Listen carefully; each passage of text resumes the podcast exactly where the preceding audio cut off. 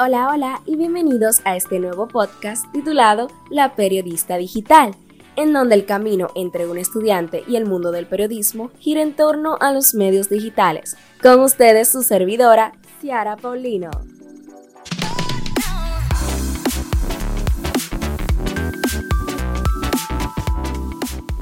Estaremos conversando sobre mis impresiones de la clase pasada y un poco sobre mis expectativas de la clase.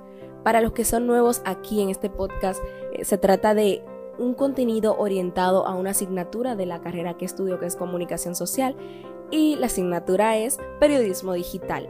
Lo estudio en el Instituto Tecnológico de Santo Domingo y pues en este podcast estaré compartiendo conocimientos muy valiosos y relacionados a temas que vayamos a tratar en la misma.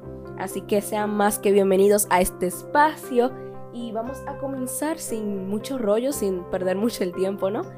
Pues en primer lugar me gustaría comentar que a mí me pareció sumamente interesante el desarrollo de la primera clase, que fue el pasado jueves, así como el programa de la asignatura, el cual a su vez incluye algunos cursos complementarios que vamos a estar tomando y que tiene contenido totalmente orientado a la asignatura.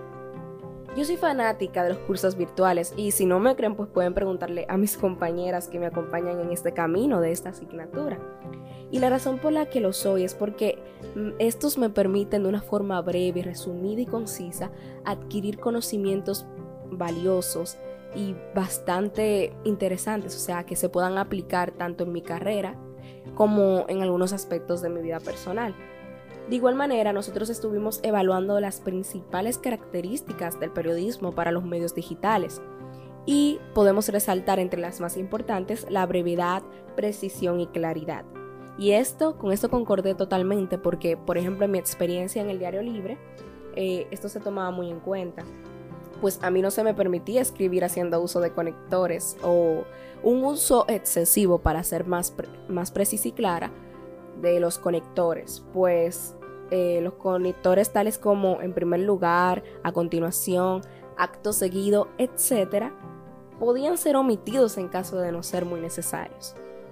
Ya conscientes de cómo fue mi experiencia tomando la primera clase y algunas de las reflexiones que tomé a partir de la misma, pasemos a la pregunta de la semana, que es el contenido más importante de este primer capítulo, ¿no?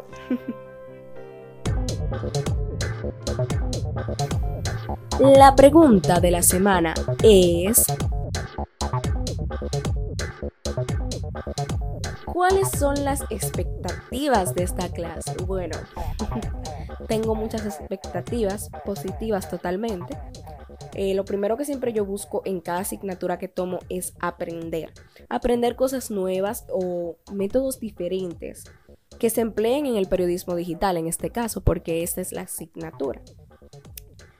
De igual manera, espero no sentirme muy presionada con las asignaciones y que este proceso sea una experiencia agradable, creativa y llena de aprendizajes.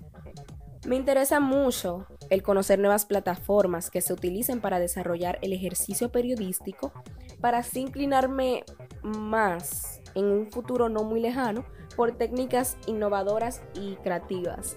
O sea, no hacer el mismo periodismo que han venido haciendo durante los últimos años, sino ser un poquito más disruptiva en esa parte. También cuento con el apoyo de la maestra Indira Suero, quien será nuestra guía y orientadora en cada paso de este camino. Y me siento muy confiada, puesto que he tomado otras asignaturas con ella y sé que es una excelente docente.